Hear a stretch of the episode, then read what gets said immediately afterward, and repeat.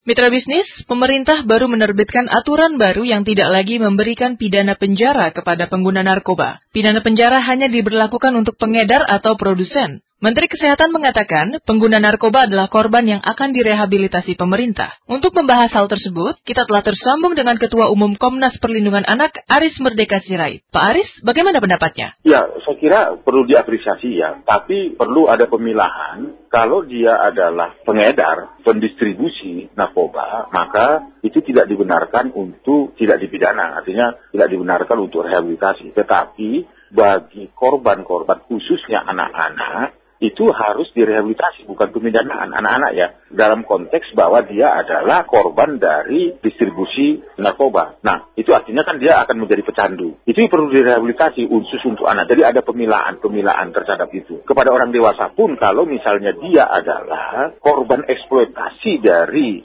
orang-orang pendistribusi narkoba dan dia adalah menjadi pecandu dan korban dari eh, peredaran narkoba dan dia tidak sebagai orang yang menjadi cukong dan pengedar, saya kira perlu direhabilitasi.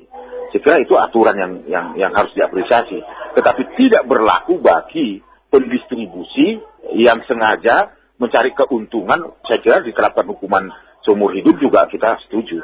Apakah aturan baru ini tidak akan menimbulkan indikasi makin banyaknya pengguna narkoba? Saya kira tidak, karena kalau dalam konteks anak sebagai korban, ya, anak selalu tereksploitasi oleh para pengedar, para cukong-cukong narkoba. Maka kalau anak ini menjadi ketergantungan obat karena dicekokin atau dieksploitasi, maka perlu rehabilitasi. Jadi ada dua pendekatan. Pertama, dilihat kalau anak misalnya dia harus ditempatkan sebagai korban, maka perlu rehabilitasi. Kalau dia dewasa tetapi dia adalah pecandu karena dieksploitasi, atau menjadi kelompok sasaran dari para cukong. Itu rehabilitasi. Kenapa Pak Indonesia termasuk salah satu negara yang menjadi incaran pengedar narkoba? Pertama karena selain jumlah ya, selain jumlah penduduk populasi itu kan nomor tiga di dunia kan begitu. Kemudian juga masih korupnya para penegak hukum. Kita bisa lihat misalnya apa pelajaran yang kita petik dari Korbi misalnya.